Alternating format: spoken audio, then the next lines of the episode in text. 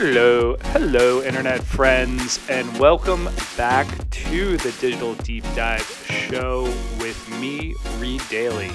We are jumping into episode number 18 of the show, and I never thought I would have some sort of tech and news or anything on LinkedIn with Paris Hilton attached to it, but I felt it was very appropriate to have her as sort of the thumbnail for this week's episode. And I'll explain more about that uh, in the global news section. But uh, yeah, we've got a bunch of great topics to discuss. Obviously, we're going to do a little feature on global news, talk about what's going on with two co founders in Chicago moving the needle in supply chain tech how Atlassian, the global uh, program and project management solution, is attacking AI and the future of tech. We're going to do a NetSuite feature on Zoku and what they're bringing to the world of omni-channel. And of course, rounding out the show with where you can connect with me online and in real life. Before we jump in, I want to remind you all ideas, thoughts are my own.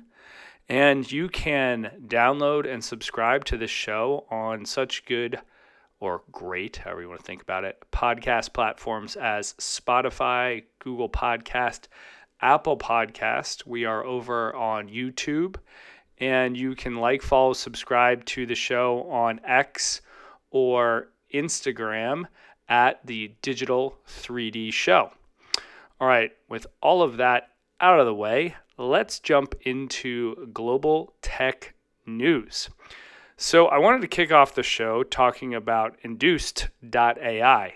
And when I read about this, I thought it was basically like if Zapier and ChatGPT came together and had a kid and it was started or it's it's funded uh, by Sam Altman-Free, and then if you've looked in the last week, they've got I think ten new, uh, or roughly ten new uh, investors. But it's two buddies uh, that uh, either are in high school or college. They're extremely young, is the point of that comment, and they've built a browser environment on top of Chromium, which I have no idea what that is, but it's an autonomous workflow and it uses the authentication credentials of email, phone numbers, etc., to do complex workflows. So if you go on their website, you can see logos like Jira, uh, Atlassian, uh, Jira. Uh, you've got Asana. I saw Trello. I saw LinkedIn. I saw Gmail. And one would assume it's almost like a bot like activity or RPA, where it allows you to do certain tasks in a repetitive fashion. Unfortunately, there aren't a lot of videos online about the service, and they are giving out 20 new licenses, I think, every you know hour or so. So I've I've requested one, haven't gotten one. Uh, fingers crossed. So for the co-founders, if you see this post on LinkedIn, hit hit me up, DM me, give me access to your solution. But very cool to see more of these sort of workflow tools or like light workflow tools uh, coming to bear. Uh, you know, I've, I've worked with other RPA solutions. Some are really lightweight, others are very complex and require kind of coding knowledge. And this seems like it's much more GUI driven and and uh, API uh, oriented. And so, uh, interested to see more from this team. The second story I want to talk about was also on AI, but more about getting smarter learning. So it was the first time that I've seen a master class on ChatGPT and the guide for beginners to experts. So I was at a dinner two or three weeks ago and I was just talking with some folks that kind of knew about ChatGPT and large language models, but just from a buzz standpoint. And I was like, "Have you actually ever used it?" And the resounding answer from from five of these folks was no. And I, I kind of walked them through an example, and I, I showed them. I basically wrote a, a letter uh, within I don't know 30 seconds uh, to one of the guests or other dinner uh, diners and walked them through like how prompting could change the way that the uh, the letter was constructed uh, by ChatGPT. And so this was, uh, you know, this was just one of the first master classes that I've seen sort of fully documented outside of, you know, some YouTube or Instagram person saying, give me 30 bucks and I'll teach you how to do ChatGPT prompting. Uh, I, you know, both are probably good uh, ways to learn. And, uh, you know, I think when I think about what prompting will become and unlocking, you know, the potential of ChatGPT and other large language models, obviously, you know, the same skills that it took to not just build Excel, but really analyze the data and do storytelling, I think it's that same creativity that will be required in the next round of jobs for people to get more, um, you know, uh, creative and insightful in terms of what they're asking from the system and then how do they play off of that? So they'll you know prompt get some information adjust the prompt or ask it to put a different lens or filter on sort of its responses. And uh, you know I, I think it's going to be increasingly important for people to understand not only how data is is built and stored, but also how to ask the machines to retrieve that data in a manner that works and you know proves or disproves your hypothesis. So if you haven't used ChatGPT or any of the other large language models and you want to get up to speed, I believe the course was eighty nine dollars. Um, I, I, have no like affiliate to it, so just go check it out. And uh, you know there there are obviously others out there. Um, that you can go and, and find on the web. This was the one that I just thought looked pretty good. All right, moving from large language models uh, over to Microsoft. Uh, Microsoft on their blog released a, a, very big, I wouldn't say very big, but a bigger update to Microsoft lists. So list.microsoft.com now has a web version. They've had mobile apps, so it works across Android, iOS, but also now on the browser and it's also working for consumers and not just corporate users. And so I really got into Wunderlist, I don't know, five, ten, I think it was maybe not 10, but eight years ago. And when Microsoft bought them, I was happy because I thought it was way more intuitive. And what I saw from Microsoft was you had lists, you had project, and then whatever that other sort of solution, and I'm blanking on the name that came as their you know lightweight answer to projects and heavyweight answer to lists that sat in the cloud and was part of Teams and the Microsoft Cloud ecosystem. So they basically have three of these different products competing. Uh, one could argue project is much more of a pro user, list is much more of a consumer.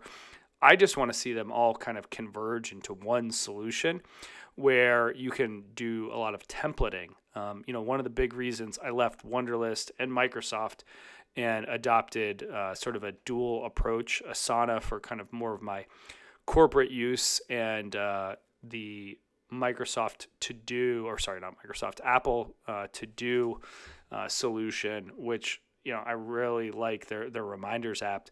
I use reminders for like basic things, you know, kind of like what are the four or five things I want to do this morning or this weekend, more on my personal use. And then for Asana, I just love it because I can build really robust uh, project and pro, you know program and project management trackers.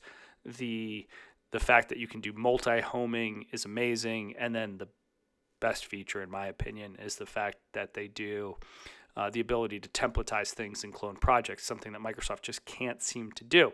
So I'm very interested to go try lists again. Uh, and see if I like it or if they've done any features that will compete against reminders.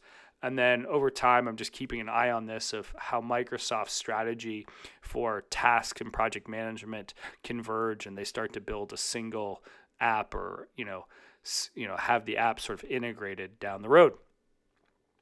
All right, the last sort of global news story is finally getting back to Paris Hilton and her being on X. So you know, the deal between X and Hilton and her 1111 media company, she and X will work together to create four original video content programs per year that include live shopping features.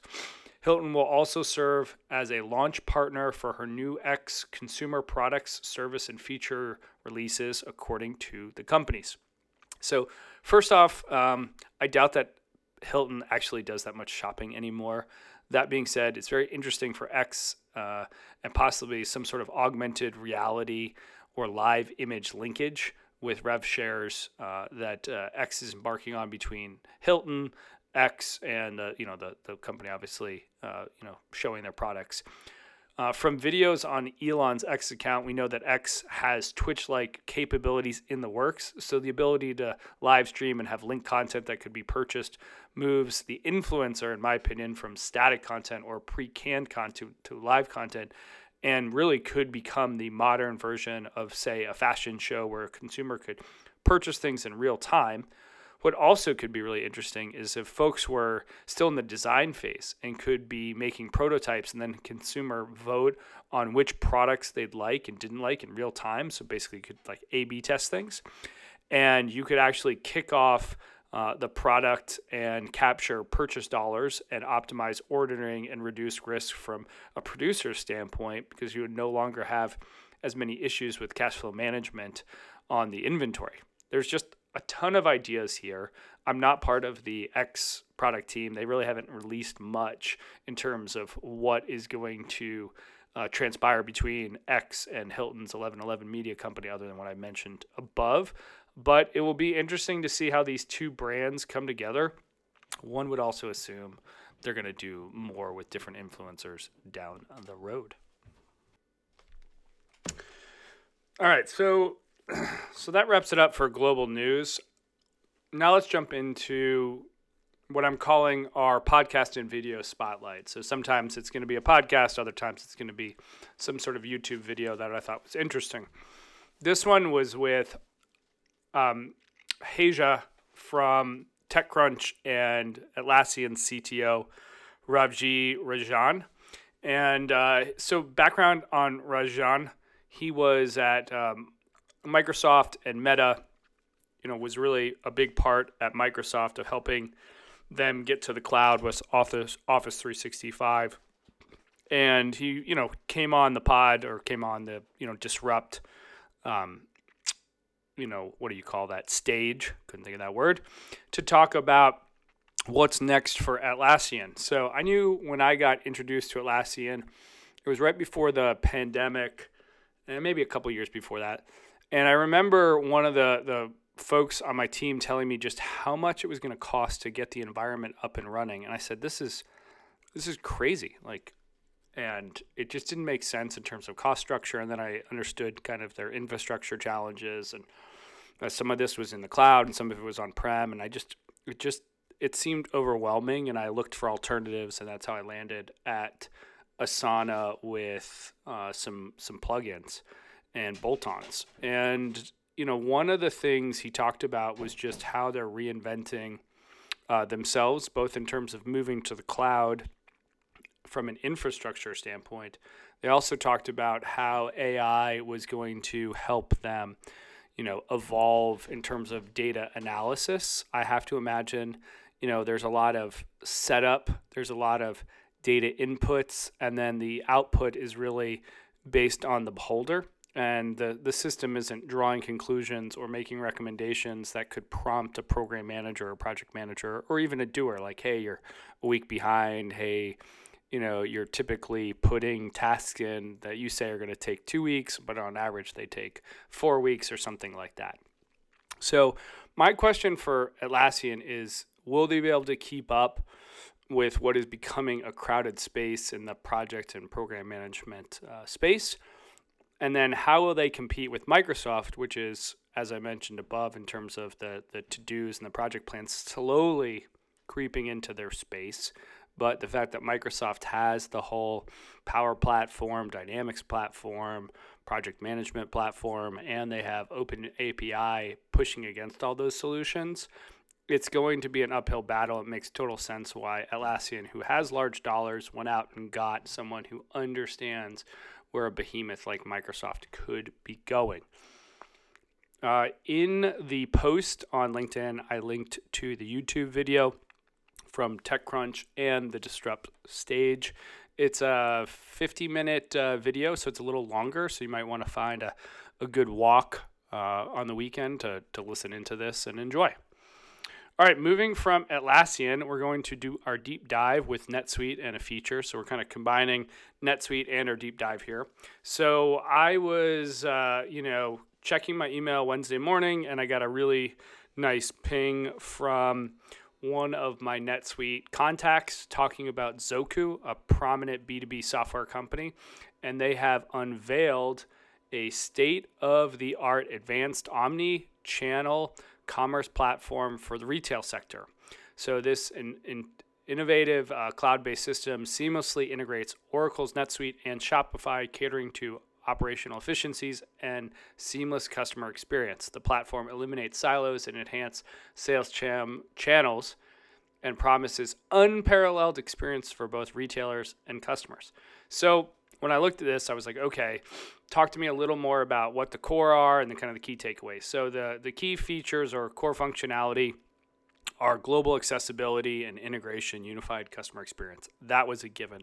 The comprehensive features that they're touting are customer loyalty modules, inventory management modules, order automation, enhanced customer management and analytics. And the biggest thing for me was marketing automation across social email, and text. So um, I have not seen the solution yet. I've already sent an email over to Zoku's team looking for videos outside of the two minute like cartoon video that they have on their website. I, I really hate when software companies do that. It's like just show me the tool. Uh, I also wanted to look for the PowerPoint or PDF uh, just in terms of the overview on the features. As soon as I get that, I'm going to kind of share my takeaways there.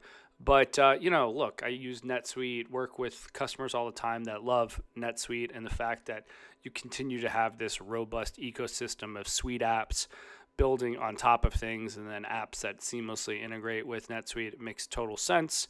Um, I linked to the website and their LinkedIn on uh, the newsletter, so go check it out. All right, moving from sort of a global player to someone in my backyard on the rise uh, feature with logistics startup Loop, who announced 35 million in Series B. Congratulations to co-founders uh, Shaosu Liu and Matt McKinney. Uh, the, the money came in from JP Morgan, Growth Equity Partners, and Index Ventures, who led the round. Um, and what was really interesting for me in terms of the press release was the, the, the statement that they said of on average 20% of freight invoices have rate errors, which in turn increases cost. Loop's infrastructure and robust data platform gives customers full, full visibility into cost, but also unlocks savings. Loop's AI delivers insights into the impacts of everything from linking disparate documents to root cause of discrepancies to contracts. So, um, you know, I am fired up as a Chicago person whenever I see anything on supply chain, logistics, manufacturing, and distribution. So, like I said, hats off to Matt and uh, Xiao Lu uh, on you know grabbing this latest round, and I'll be watching to see what Loop does and kind of their approach they do to the audit and pay um, modules of the supply chain. All right, uh, wrapping up the show of where you can find me in real life and online. So I've got the Midwest Capital Connect coming up on October 25th and 26th in my hometown of Chicago. I will be going to a few of the events, namely a couple of the receptions, a couple private events. If you are a deal maker, either on the investment bank side, if you are in private equity, if you are an independent, if you want to do deals, go to the Midwest Capital Connect. And don't forget to look me up because it's in my hometown. The next event is a virtual one on driving revenue growth across the organization. This will be with the folks over at Lewis Manning that I am involved with. It will be on Wednesday, November 15th. More details on all the guests and how to sign up beyond lewismanning.com. We are also likely going to be having an innovation event over at lewismanning.com in October. I just don't have all the details, but I will share them with this newsletter. And that does it for us, folks. Don't forget to like, follow, subscribe to the show on Apple Podcast, Spotify, or your favorite podcast provider. Don't forget to like, follow, subscribe to the show at Digital 3D Show, and you can find me at Reed Dailey. That's R E E D D A I L E Y, pretty much everywhere. The joys of having a unique first name and last name spelling. And with that said, enjoy your weekend. It is the first really fall feeling day here in Chicago, so I'm excited and also concerned for what's coming but uh, I think we're going to be all right. And uh, look forward to having you join me on the next episode, episode